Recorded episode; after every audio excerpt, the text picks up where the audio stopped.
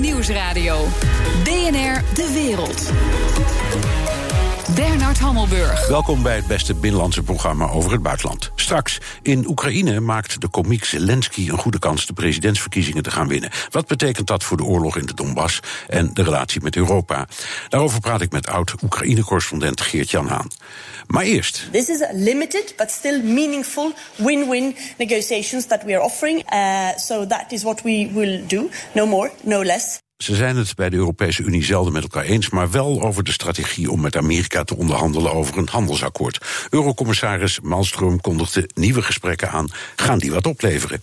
Ik praat erover met Marietje Schaken, Europarlementariër voor D66. Dag mevrouw Schaken.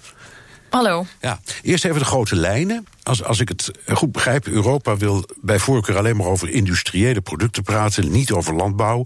Dan weet je toch bij voorwaarde al dat Trump nee zegt. Nou, dat moeten we nog zien. Want kijk, op het moment dat de Amerikanen het ook over landbouw willen hebben, hebben wij natuurlijk aan de Europese kant ook weer een lange wensenlijst. Bijvoorbeeld openbare aanbestedingen, die in Amerika nogal gesloten zijn voor Europese bedrijven. Dus je hebt denk ik op dit moment ruwweg twee smaken. We waren ooit aan het onderhandelen over een breed uh, transatlantisch handels- en investeringsverdrag. Ja, het dat, zogenaamde TTIP-verdrag. Ja. Nou, dat is door Trump en zijn regering echt in een, in een diepvries gestopt. Nou, er waren, ook, wel, er waren ook een hoop Europeanen. Ik herinner me dat minister Ploemen in, in, in, uh, in Nederland daar toen ook al bezwaren tegen had. Die zei: Nou, ik ben ook niet zo gelukkig mee. Dus het was niet alleen nou, Trump. Kijk, ja. Nou, kijk, binnen zo'n proces staat er natuurlijk heel veel op het spel. Dus er is inderdaad stevig uh, over gedebatteerd. Ook vanuit ons in het Europees Parlement, vanuit D66, om het bij te sturen, de goede kant op te krijgen. Maar de context was toen een onderhandeling over een breed transatlantisch handels- en investeringsverdrag. Dat gaat dan om regels die die toch al grote volumes aan, aan handel in goederen, diensten, investeringen uh, kaderen. En ik denk natuurlijk dat dat, zeker als je nu kijkt naar hoe uh, roekeloos en impulsief Trump tekeer gaat, dat het heel fijn was geweest als we wat meer uh, afspraken hadden kunnen maken met de Amerikanen. Maar dat zat er niet in en dat, dit doorslag werd absoluut door Trump gegeven. die heeft dit proces echt bevroren. Maar tegelijkertijd heeft hij het niet alleen bevroren bevroren. Hij heeft de confrontatie gezocht met Aziatische landen, met China, met Europa, met Mexico, met Canada. Hij is eigenlijk wild om zich heen gaan slaan en heeft een totale trendbreuk en beleidsbreuk uh, bewerkstelligd vanaf het Amerikaanse geschiedenis. Ja. Dus echt een, een ommekeer gemaakt. En daar proberen we nu met veel beperktere onderhandelingen in ja, Europa dus, uh, de dus schade te beperken. Misschien, misschien dat de Phoenix toch een beetje uit zijn as herrijst. Je weet het nooit. De Amerikanen hebben immers ook een belang. Maar laten we nog even kijken. We hadden het net over landbouw. En ik zei, nou, dat gaat Trump niet doen. En u zei terecht, nou ja, maar er zijn ook handelsbelemmeringen andersom. Daar moeten we dan ook over praten. Kun je zeggen, in onderwerpen als bijvoorbeeld landbouw, waaraan weerskanten in allebei de continenten wordt gesubsidieerd, of Airbus en Boeing. Die, uh, dat is ook een beetje de pot verwijt de ketel. Kun je dat soort onderwerpen niet gewoon eruit laten? En zeggen, laten we dan eerst praten over andere dingen. Ja, kijk, een, beperkt, een beperkt kader, namelijk industriële goederen, wordt nu voorgesteld. En in theorie kun je alles eruit laten. Maar um, het idee achter uh, wat, wat betere handelsregels is natuurlijk wel dat je ook breed kijkt naar wat er allemaal aan barrières bestaan. Dat je bijvoorbeeld ook invoerheffingen met gelijk oversteken naar beneden haalt. En uh, dat je op die manier de, de belemmeringen voor bedrijven verlaagt. Ja. En uh, de kaders verscherpt. Nou, geef dat eens, kan nu gewoon eigenlijk niet. Nee. Dus als iedereen zijn eigen, laten we zeggen, defensieve thema's van tafel haalt. Dus als wij zeggen geen landbouw, dan zeggen de Amerikanen geen aanbesteding. En dan is er op een gegeven moment weinig meer over. Dus ik denk dat je of over een beperkt aantal producten, bijvoorbeeld industriële goederen, kunt praten. Of dat je al snel naar een heel breed pakket aan onderhandelingen moet. En dat zit er nu politiek gewoon niet in. Trump gaat dat niet doen voorlopig. Nee, dus wat, wat, ziet u wel gebeuren? Want, nou ja. Uh, het, het, lijkt erop. Er zijn wel uh, verschillen binnen de Unie. Dus sommige landen, die Frankrijk en België, vinden het niet zo geweldig idee, anderen weer wel. Maar er is toch een vorm ja. van eenheid uh, die je niet elke dag ziet binnen de Europese Unie. Waar zet de Europese ja, Met handel valt het nog mee. Valt dus mee, hè? Ja. Misschien leuk om, leuk om eens te markeren. maar het is inderdaad opmerkelijk dat hier zoveel eenheid over bestaat. En zeker omdat het ook een gevoelig thema is, hè, met de, de demonstraties over TTIP nog uh, in het achterhoofd. En ik denk dat het komt omdat men in Europa heel goed ziet dat verdere escalatie in de handelsbetrekkingen tussen Europa en de VS dramatisch zijn. Ja. Dus dat in elk geval aan tafel zitten, met elkaar in gesprek blijven, ook als het allemaal niet ons droomscenario is vanuit Europees perspectief, dat het nog altijd de voorkeur geniet boven nou ja, met de deuren slaan en elkaar de hele tijd met uh, tarieven bestoken. Want dat is uiteindelijk echt een race naar de bodem. Ja. En die, die zien we al. Dus de bedoeling is om eigenlijk die strijd uh, wat te bekoelen. Ja, nou en hoe? Want uh, u zegt we weten hoe Trump hierin zit. Ja wij hebben wensen en we weten dat we misschien een toontje lager moeten zingen om iets te kunnen bereiken. Wat ziet u voor zich? Op dit moment is denk ik vooral de vraag: kunnen die gesprekken op een enigszins volwassen manier van start gaan? Uh, die bal ligt nu in de Verenigde Staten. En daar is natuurlijk ook wel iets veranderd de laatste tijd, omdat er een nieuw congres zit. En um, als ik in Washington ben, dan hoor je toch heel duidelijk uh, signalen vanuit het Huis van Afgevaardigden, de Senaat, het bedrijfsleven, veel maatschappelijke organisaties die het helemaal niet eens zijn met de regering Trump en zijn um, escalaties in de ja. handelsbetrekkingen.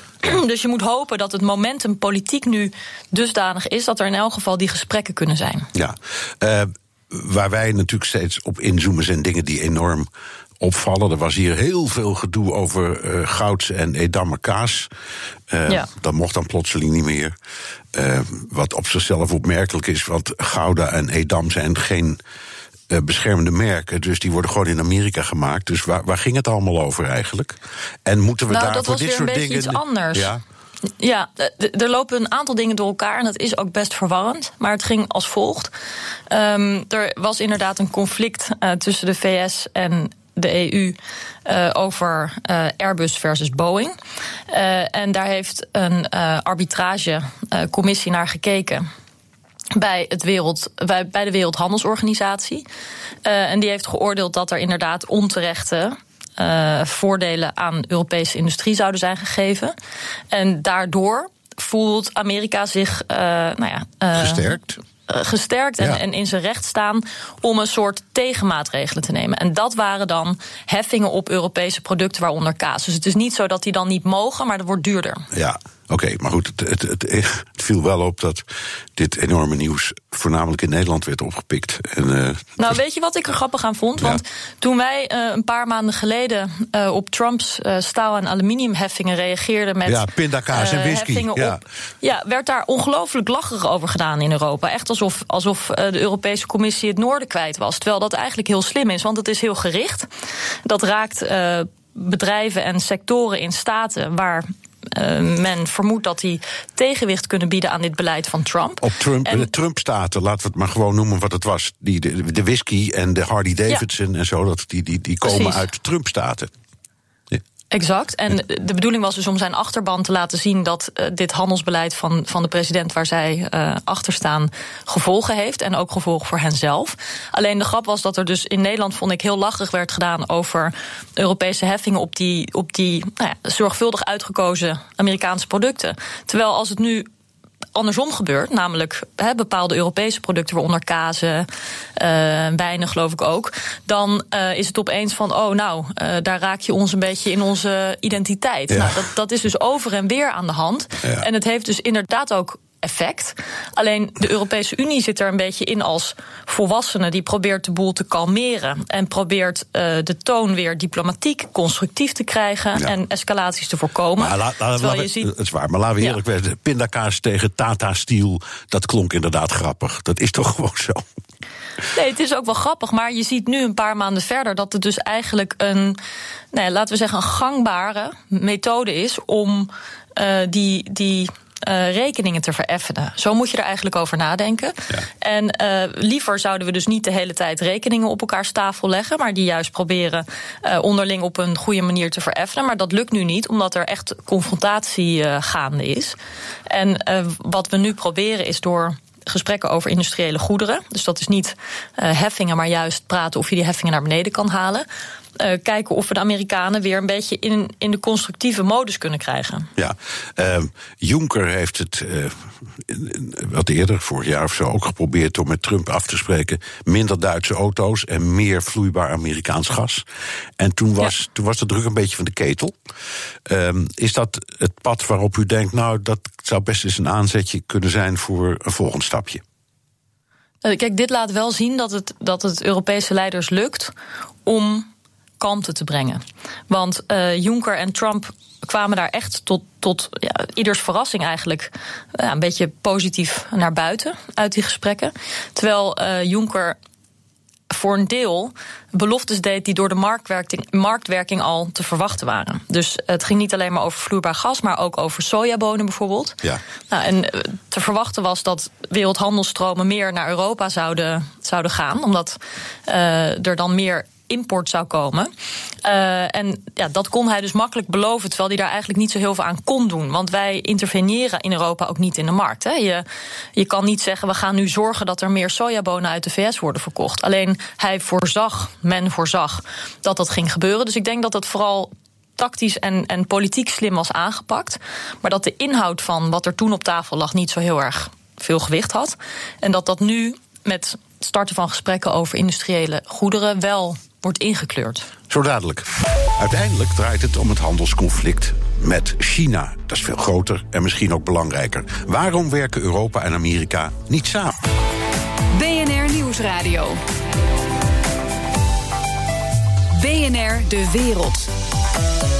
Onderhandelingen tussen China en de Verenigde Staten over een handelsakkoord zijn in volle gang. If we can complete this agreement, this will be the most significant changes to the economic relationship between the US and China in, in, in really the last 40 years. De Amerikaanse minister van Financiën Mnuchin. Terwijl Amerika China hard probeert aan te pakken, rolt Europa de, de rode loper uit voor de Chinezen. Waarom hebben wij niet dezelfde aanpak? Ik praat verder met Marietje Schaken, Europarlementariër voor D66. Uh, mevrouw Schaken, om druk uit te oefenen kiezen de Amerikanen voor confrontatie met China. Europa doet een beetje tegenovergestelde. Welke aanpak ja. is beter? Um, ja, dat is moeilijk te zeggen, omdat de Chinezen zich ook niet altijd iets aantrekken van de ene of de andere aanpak. Ik bedoel, er zijn natuurlijk al heel veel klachten over discrimineren van buitenlandse bedrijven uh, aangemerkt bij de Chinezen, waar nog nooit iets mee is gedaan.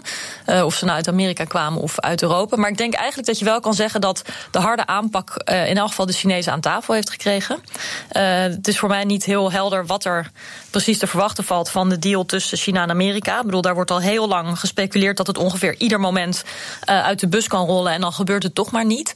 Maar um, ik denk wel dat we niet moeten onderschatten als Europeanen wat daar de gevolgen van kunnen zijn. Want als Amerika en China, twee zulke grote markten, tot afspraken over hun handelstromen kunnen komen, dan um, zou Europa best wel eens uh, ja, in het nadeel daarvan kunnen zijn. Oh, dus ja? we moeten wel want, scherp want, blijven opletten. Want, want dan, dan zorgen wij minder goed voor onszelf en de Chinezen en de Amerikanen des te beter. Is dat een beetje wat u zegt? We zijn.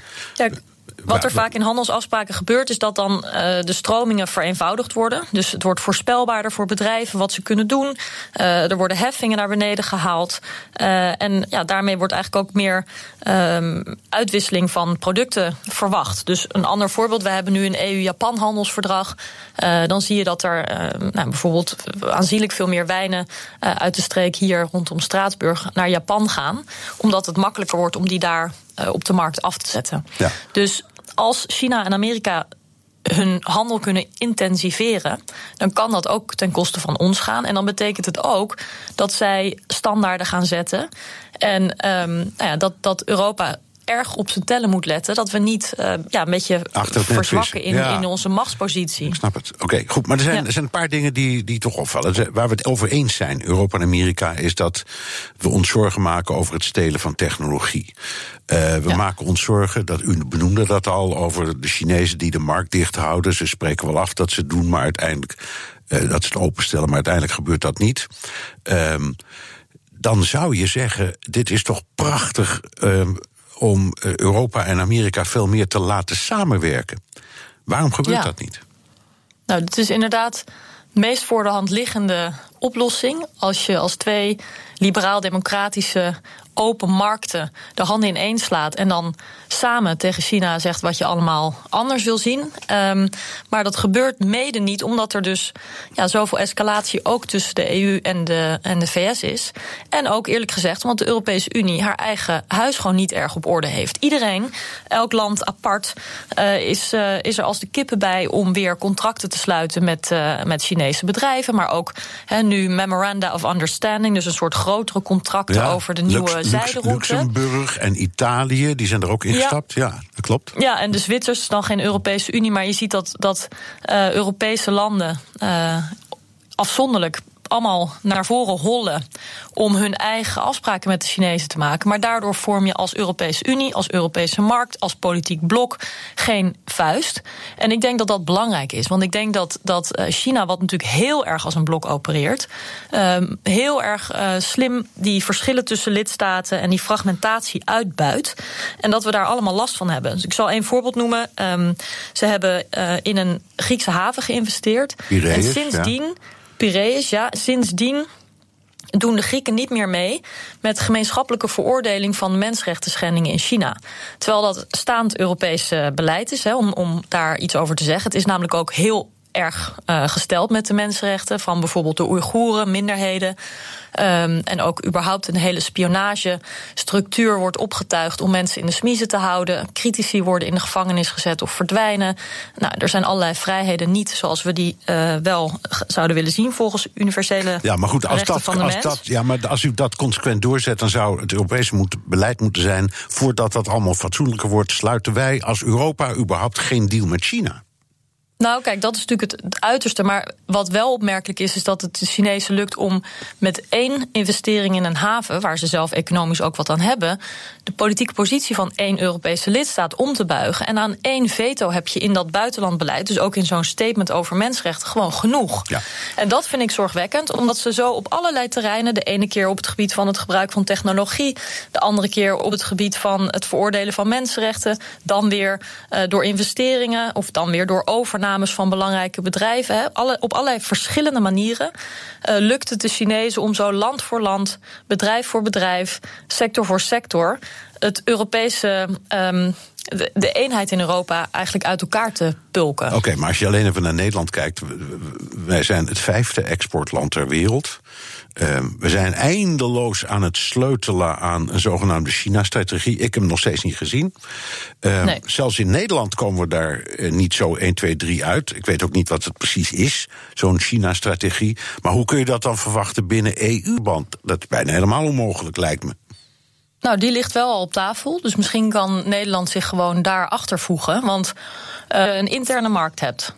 En als je als één blok onderhandelt over handel. En als je probeert een gemeenschappelijk buitenland- en veiligheidsbeleid op te tuigen. En als je een interne digitale markt wil opbouwen. En als je de, de grondrechten van Europese burgers wil beschermen. dan moet je wel samen opereren. Dan kan maar, je maar dan kun je dus om het duidelijk zeggen, te maken. Dan kan, je, dan kan dus Duitsland niet zeggen. Nou ja, wij willen eigenlijk best in zee met uh, Huawei voor uh, 5G. En een ander land roept nee, dat moet je het niet doen. Ik bedoel, dan moet je ook in dat soort dingen allemaal één lijn trekken. Dat, dat, Dat is... lijkt mij verstandig, want anders is er geen effectieve sprake van een interne markt. Nee. Dus dat is wel dan de consequentie, als je dat niet wil doen, dat je dus uh, hele verschillende markttoegang hebt. En dat gaat echt lijnrecht in tegen de gedachte van een interne markt. Goed, maar uh, waar we het u noemde Piraeus. Er zijn ook andere, een heleboel andere punten inmiddels in Europa waar de Chinezen een belang in hebben, of een heel groot belang. Uh, een derde ja. van het terminal in Rotterdam bijvoorbeeld is ook uh, in Chinese handen. En dit is dan allemaal in het kader van die nieuwe zijderoutes. Ja. En uh, er zijn ook heel veel mensen die zeggen: ja, als je er nou maar voor zorgt, want dat is niet mooi geregeld, dat wij ook kunnen mee investeren en uh, winsten kunnen maken, dan is dat eigenlijk wel best heel mooi. En in Oost-Europa vinden ze dat eigenlijk prachtig. Dus wat is er eigenlijk op tegen? Er is, er is niks op tegen om uh, zaken te doen. En Nederland is een handelsland. Nederlandse bedrijven zien echt als een van de allerbeste kansen over de hele wereld. Maar als je wil dat je daar ook eerlijk behandeld wordt, dan heeft het wel zin om dat bijvoorbeeld gezamenlijk aan te kaarten. Omdat je nou eenmaal als Nederland, hoe groot exportland je ook bent, hoe belangrijk je ook uh, bent, tegenover China ben je klein. En, en, en, en als je een heel groot exportland is, misschien juist extra kwetsbaar. Nou, dat hangt er vanaf hoe, uh, hoe belangrijk de, ja, zegt, zijn voor de Chinezen. Ja, nou ja, goed, maar ik zet helemaal in op wel proberen samen te werken met China, omdat je je handelspositie niet wilt verliezen. Dan schuilt daar een zeker gevaar in. Je neemt een strategisch, ja. een strategisch risico. Ja, dus je wil eigenlijk ook altijd hè, diversificeren en je wil zorgen dat je overal de kansen maximaal gebruikt. Maar als we nou even proberen in te zoomen op, op China, dan liggen daar inderdaad economisch veel kansen. Het land groeit economisch gezien, de bevolking is groot. Er is nog een hele welvaartsslag te maken. En daar willen natuurlijk hè, autobedrijven of uh, kaasverkopers of uh, fietsenmakers, noem het maar, willen daar graag uh, aan mee profiteren. Dat is allemaal heel begrijpelijk. daar is ook niks mis mee. En ik wil ook niet de indruk wekken dat er een soort anti-Chinese stemming is in Europa. Maar we moeten vooral niet naïef zijn. En ik, ik zie wel dat er langzaam meer bewustzijn ontstaat van hoe strategisch China in Europa opereert. Dus bijvoorbeeld heel gericht worden hele innovatieve bedrijven overgenomen die technologieën ontwikkelen die bijvoorbeeld ook in het leger zouden kunnen worden ingezet. Nou, en als dat dan één keer gebeurt, kun je denken, nou, dat is toch een mooie kans voor dat bedrijf. Gebeurt het nog een keer, kan je ook denken, nou ja, hoe vaak gebeurt het nou eigenlijk? Maar als je keer op keer ziet dat bepaalde ja, hele geavanceerde technologie binnen de kortste keren wordt, uh, wordt overgenomen. En dan het, bijvoorbeeld Chinese defensiecapaciteit kan versterken, ja, dan heeft dat wel gevolgen. En je moet dus in zo'n strategie de verschillende elementen van het beleid ten aanzien van China beter met elkaar verbinden en een totaalplaatje. Heel, heel, heel kort even, als het kan, in een paar seconden. Dat gaat heel vaak gewoon over private deals. Um, en dan kun je zeggen, oké, okay, in, in, in, in China is dat nooit helemaal het geval, want de staat zit er altijd wel in. Maar toch gaat om ja. een bedrijf dat verkoopt een belang of dat doet zaken met. Ja, dat kun je toch van overheidswegen niet, niets aan doen. Het is gewoon wat het is. Als ze, als ze materiaal verkopen, verkopen ze materiaal. Nee, je mag daar als lidstaten, dus elk afzonderlijk land in Europa, wel iets aan doen. Als je denkt dat het nationale veiligheid bijvoorbeeld uh, in, in, in, het gedrang komt. Het idee is nu alleen dat dat dan Europees beter moet worden afgestemd. Dus dat als een land zo'n beslissing neemt, dat er eens wordt gekeken op welke gronden en kunnen we dat iets meer harmoniseren. Zodat je dus niet dat rondshoppen uh, tussen verschillende kansen in de hand werkt. Ja, ik begrijp het. Heel hartelijk dank. Marietje Schaken, Europarlementariër voor D66. BNR Nieuwsradio. BNR De Wereld. Hammelburg. William Barr, de Amerikaanse minister van Justitie, is klaar met de geredigeerde versie van het Rusland-rapport van Robert Mueller. The Donald Show. Met Jan Posma, onze correspondent vanuit Washington. Uh, Jan, alweer dat Mueller-rapport. Nu met een persconferentie van de minister van Justitie Barr. Ja, en uh, ik zit nu naar een uh, leeg uh, spreekgestoelte te kijken hier... met al die, die vlaggen erachter. Iedereen zit te wachten. Hij zou rond deze tijd zou die inderdaad die persconferentie gaan geven. En verwacht wordt dat hij een soort overzicht gaat geven... van ja, hoe het rapport is opgebouwd. Wat, wat Bars redeneringen zijn geweest bij beslissingen... over bijvoorbeeld ja, wat, wat zwart gelakt is. En, en dat hij ook zal uitleggen wat er verder vandaag allemaal zal gaan gebeuren. En ja, dat kan dus elk moment beginnen. En dat is een beetje het, het voorprogramma van een hele lange dag van uh, Muller-rapport. Ja, en het is natuurlijk allemaal een strijd om de publieke opinie. Ja, ja dit, dit is een rapport van 400 pagina's. Hè, en, wie het eerst de conclusies heeft, ja, die kan het verhaal bepalen, bepalen eigenlijk. En die minister Bar die, trekt de regie echt naar zich toe. Uh, door nu een persconferentie te geven voordat dat rapport dus is vrijgegeven. Uh, zegt ook denk ik wel iets. Uh, normaal gesproken is dan ook het team dat het onderzoek heeft gedaan, dat, dat is er ook bij. In dit geval is het team van Muller er niet bij. Um, Bar die gaat echt nu eh, ja, vertellen wat hij heeft gedaan. Dus het is meer een Bar-persconferentie dan, dan een Muller-persconferentie. Uh, ja. Maar goed, hij, hij is dus de, nu de enige bron voor, voor congresleden op dit moment, voor journalisten ook. Dus we kijken allemaal naar hem. En pas, uh, hij komt nu binnenlopen trouwens, en dan pas tussen vijf en zes uh, wordt dat hele rapport Nederlandse tijd ja. wordt dat vrijgegeven. Race tegen de klok voor de media. Meer nog dan bijvoorbeeld destijds met Clinton en het rapport van Starr, de toenmalige onderzoeker. Ja, ja, inderdaad. Dat was dat rapport dat we allemaal nog kennen natuurlijk van, van president Clinton. En, en die stagiair, Monica Lewinsky, kwam in 98 naar buiten. En toen was lang nog niet iedereen online. En ik zat het allemaal wel terug te kijken. Dat, ja, uh, toch, uh, er was dus bijna nog niemand online. Toch werd er uh, in no time 20 miljoen uh, keren werd dat rapport gedownload. Het zorgde ervoor dat alle servers crashten op dat moment. dat papieren rapport werd toen met vrachtwagens naar Capitol Hill gebracht. En, en het boek werd uiteindelijk een bestseller. Dus iedereen wilde dat lezen. Maar de nieuwscyclus was toen eigenlijk veel langzamer. Het is nu echt anders. Iedereen is online en iedereen zit op social media. En, en hoewel je natuurlijk de tijd moet nemen om die 400 pagina's door te nemen... dan ook nog te kijken wat er nou geredigeerd is en wat wat dat betekent, draait toch alles om snelheid. En dat is wel uh, gevaarlijk. Ik zag dat nu een journalist al vroeg van uh, wat is de snelste printer? Want daar ligt de sleutel Ja, ja maar um, um, dat Starrapport werd wel veel gemakkelijker openbaar gemaakt. Dus de druk was ook kleiner dan bijvoorbeeld nu op uh, bar. Ja, ja, ja, ik denk dat zeker. Dat, dat, dat, dat heeft ermee te maken dat, dat na dat Watergate-rapport, dat, dat, dat hele grote rapport daarvoor, werden er regels opgesteld uh, voor speciaal onderzoekers, zoals uh, Muller ook en Starr. En een daarvan was dat ze hun bevindingen aan het congres moeten rapporteren. En die onderzoekers schreven dus vanaf toen die rapporten met de gedachte dat ze openbaar zouden worden. Nou, die regels die verliepen in 1999, dus net na de hele impeachment-saga van, van Bill Clinton. En ja, toen voelden veel mensen ook een beetje een kater. Want al die persoonlijke details over de president, ja, daar was eigenlijk niemand echt beter van geworden. En er werd toen ook bepaald dat er dus voorzichtiger met informatie uit die rapporten om zou worden gegaan. Uh, bijvoorbeeld als uh, mensen worden genoemd die er vervelend afkomen, maar waar geen aanklacht tegen geldt. Nou, dat soort dingen. en dat zijn de regels die nu gelden. Ja, dan gaat de ja, dan gaat de nagelak ja, ik snap ja, het. Ja, ja. Dankjewel, correspondent Jan Postma vanuit Washington. BNR Nieuwsradio. BNR De Wereld. Met een straatlengte voorsprong ligt een komiek voor in de Oekraïense presidentsverkiezingen. Чекаю на вас тут, на НСК Олімпійський. Дебати відбудуться перед народом України. Dit weekend is de tweede ronde van de presidentsverkiezingen die deze Zelensky heeft omgetoverd tot een show. Wat zou het verlies van de zittende president Poroshenko betekenen voor de oorlog in Oekraïne en de relatie met Europa? Ik praat erover met onze eigen Geert-Jan Haan, oud-Oekraïne-correspondent en presentator van BNR's Perestroikast en dagelijks nieuwskick in Spitsuur. Hi Geert-Jan. Dag Bernard. Uh, Zelensky ligt stevig voor. Waarom is hij zo populair? Omdat hij een verhaal verkondigt dat uh, bijvoorbeeld uh, jonge kiezers interessant vinden. Omdat hij een verhaal verkondigt dat begrijpelijk is voor mensen. En omdat hij ook een verhaal heeft dat uh, misschien nog niet heel erg op een beleid lijkt maar dat hij zelf het Oekraïne van mijn dromen noemt. Hij heeft ook geen verkiezingsprogramma. Hij heeft een soort essay geschreven.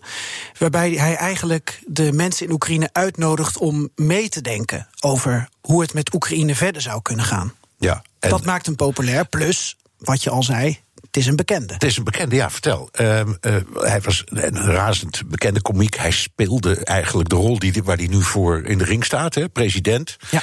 Uh, maar oké, okay, uh, wat is er nog meer? Want daarmee kom je er niet. Je kan zeggen, ik ben een beroemde ster. Of kom je daarmee wel? Daar kom je een heel eind mee. hij speelde. Um, hij speelt al jaren in allerlei series, films, uh, is ook uh, uh, cabaretier dus. En in die film waar iedereen nu aan refereert, of tv-serie, een beetje House of Cards-achtig.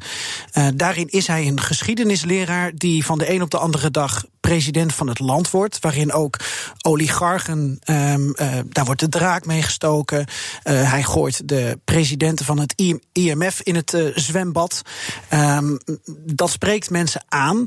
En wat hij dan heel goed doet, is dat hij heel media-geniek is. Dat hij sociale media, maar ook de televisie, lineaire tv, nog steeds heel populair in Oekraïne. Dat betekent die gewoon wordt uitgezonden dat volgens die... het volgens programmaboekje. Nou, ja. en bijvoorbeeld, uh, je mag in Oekraïne een week voor de verkiezingen eigenlijk geen campagne maken. Maar op de tv-zender um, uh, 1 plus 1, waar uh, ook de, de series allemaal zijn uitgezonden, ja, was het zo geprogrammeerd dat al zijn films, al zijn series in de week voor de verkiezingen, dag in dag uit, uur na uur, werden uitgezonden. Dus hij, hij mag. Gratis ja, reclame. Ja, ja dus, dus zijn, zijn films worden uitgezonden. En maar... hij is 41, hij heeft heel veel mee. Um, mensen vinden hem leuk. Ja, ja. hij spreekt aan. Ja. Um, je had het al over droom voor mijn Oekraïne. Je hebt er een prachtig artikel over geschreven in Raam op Rusland.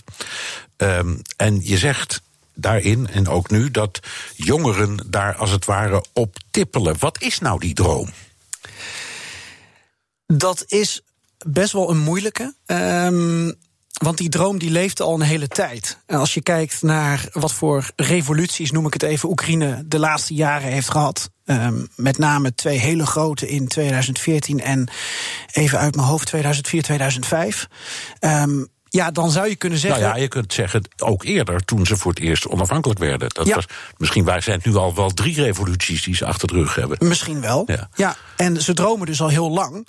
Maar ze hebben het gevoel dat ze steeds afhankelijk zijn van allerlei externe factoren.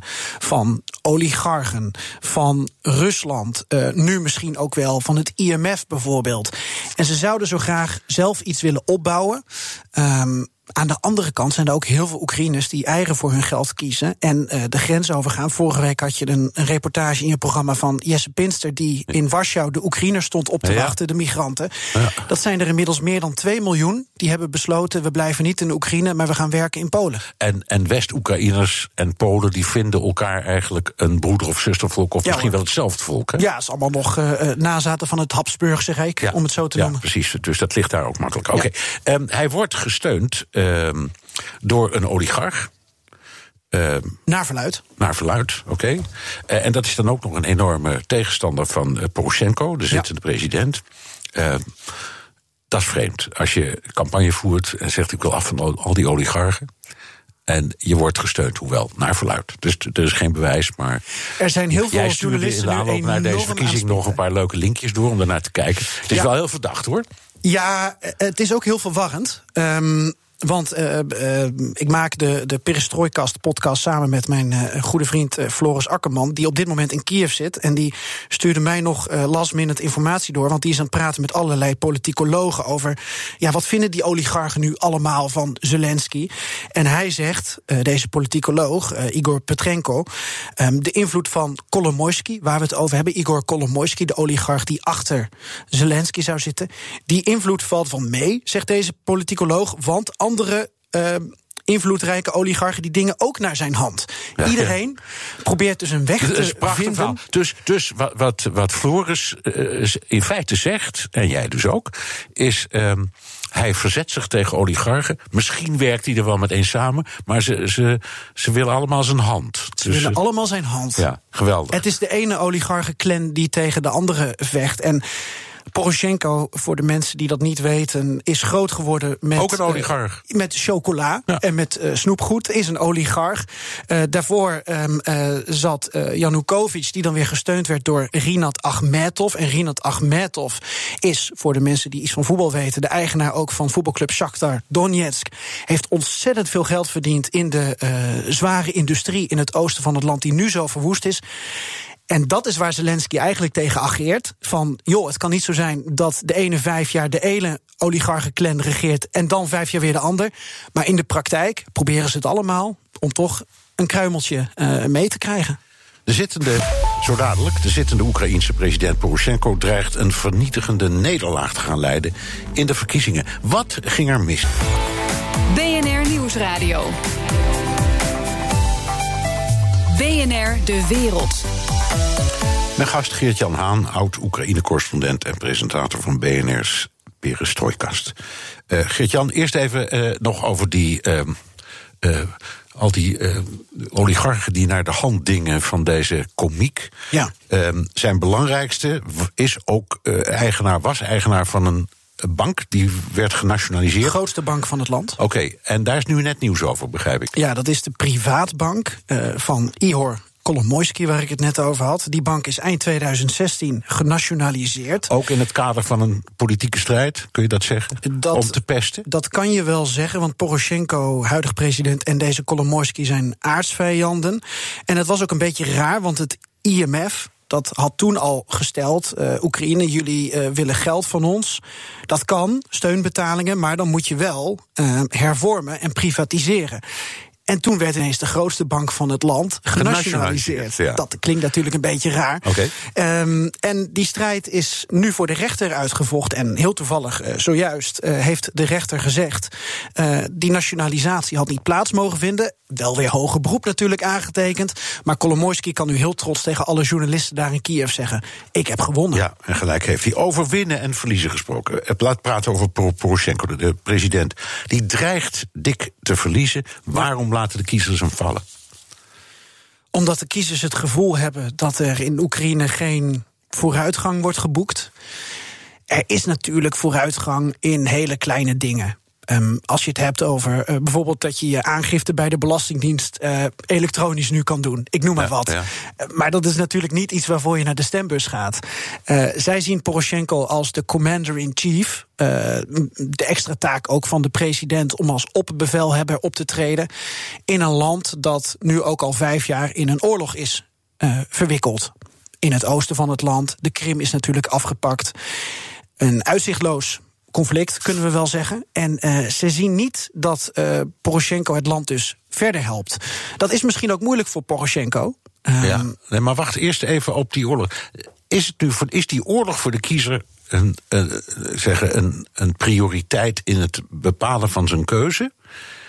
Of is dat corruptie of, of andere kwesties die spelen op kleiner niveau waar je als burger bijvoorbeeld in Kiev, veel vaker en sneller mee te maken hebt? Ook. Uh, allemaal, denk ik. Uh, het is ook zo'n ongelooflijk groot land. Uh, dat in het westen van het land zit je 1200 kilometer verwijderd van de frontlinie. Dus daar heb je het gevoel van: ik wil inderdaad dat er meer transparantie is, minder corruptie, dat. Um, Bijvoorbeeld, uh, wat uh, heel erg speelt, is dat de gas- uh, en elektriciteitstarieven omhoog zijn gegaan. Dus ja. dingen die mensen gelijk merken in de portemonnee. Ja, maar, maar kijk naar weet de je waarom dat moest, ja, Bernard? Vanwege het IMF.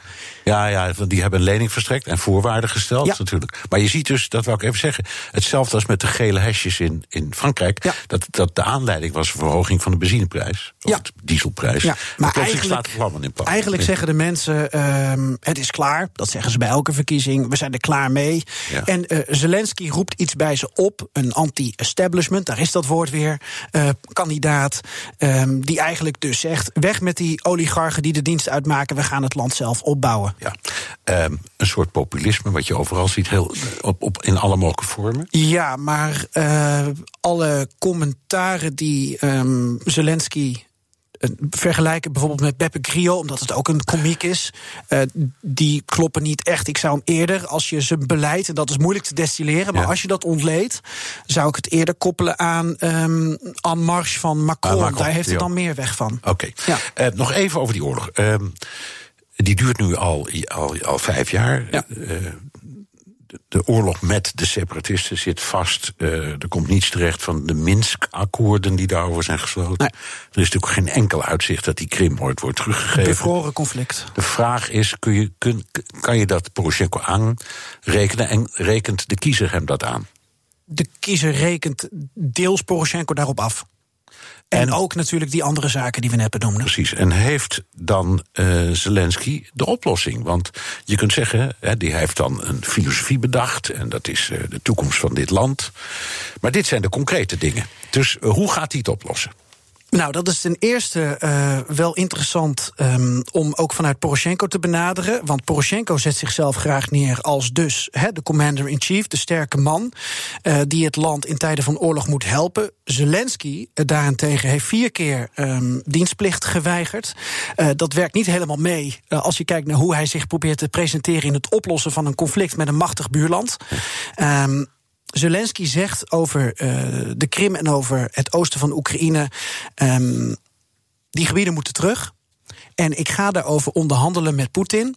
En oh ja, Rusland, jullie moeten ook herstelbetalingen aan ons overmaken voor de geleden schade. Oké, okay. en uh, nu kun je zeggen, ja, hij kan dat roepen, dienstweigeraar. En nu bij nader inzien wil hij uh, het conflict beheersen. Dat hoeft elkaar niet tegen te spreken trouwens. Nee, dat uh, klopt. Hè, je kunt zeggen. Ik, maar het wordt wel gebruikt in de Ik begrijp natuurlijk, natuurlijk. Maar nu, dat brengt ons onmiddellijk op. Hoe kijkt Poetin nou naar deze man? Of anders gezegd, hoe kijken ze naar elkaar? Hoe kijken Poroshenko en Zelensky naar Nee, elkaar? nee, ja, nee, Zelensky en Poetin. Want als, als Zelensky gaat winnen, dan is dat voor Poetin, dat is een pragmaticus. Ja. Dus die moet daar dan mee eh, omgaan. Ja. Hoe gaat hij doen? Hoe kijkt hij naar hem en hoe gaat hij het doen? Poetin kijkt naar Zelensky, zeg ik even op basis van wat alle Kremlinologen beweren, ehm, als een ehm, ongeleid projectiel. Poetin vindt het wel grappig dat Zelensky eventueel president van het land wordt. Want dan zou hij kunnen zeggen: kijk eens hoe mislukt Oekraïne is.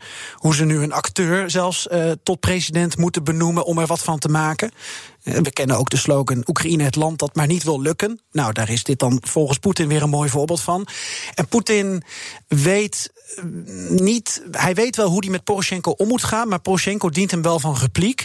En het is even de vraag wat er met Zelensky gaat gebeuren. Dus het is wel een beetje spannend. Aan de ene kant denkt Poetin: ik kan hem makkelijk hebben. Aan de andere kant zeggen de Kremlin-kenners.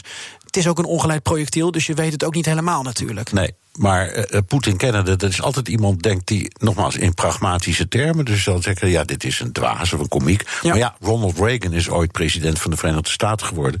En dat was ook een acteur, dus Ja. dat kan allemaal op zichzelf best. En dat Ja. was helemaal niet de slechtste president. Zeker als je kijkt naar de geschiedenis met de toenmalige Sovjet-Unie. Maar ook hierbij, Bernard, hangen de oligarchen weer als gieren boven eh, de verkiezingsstrijd. Want er zijn ook oligarchen die eh, contacten hebben binnen het Kremlin.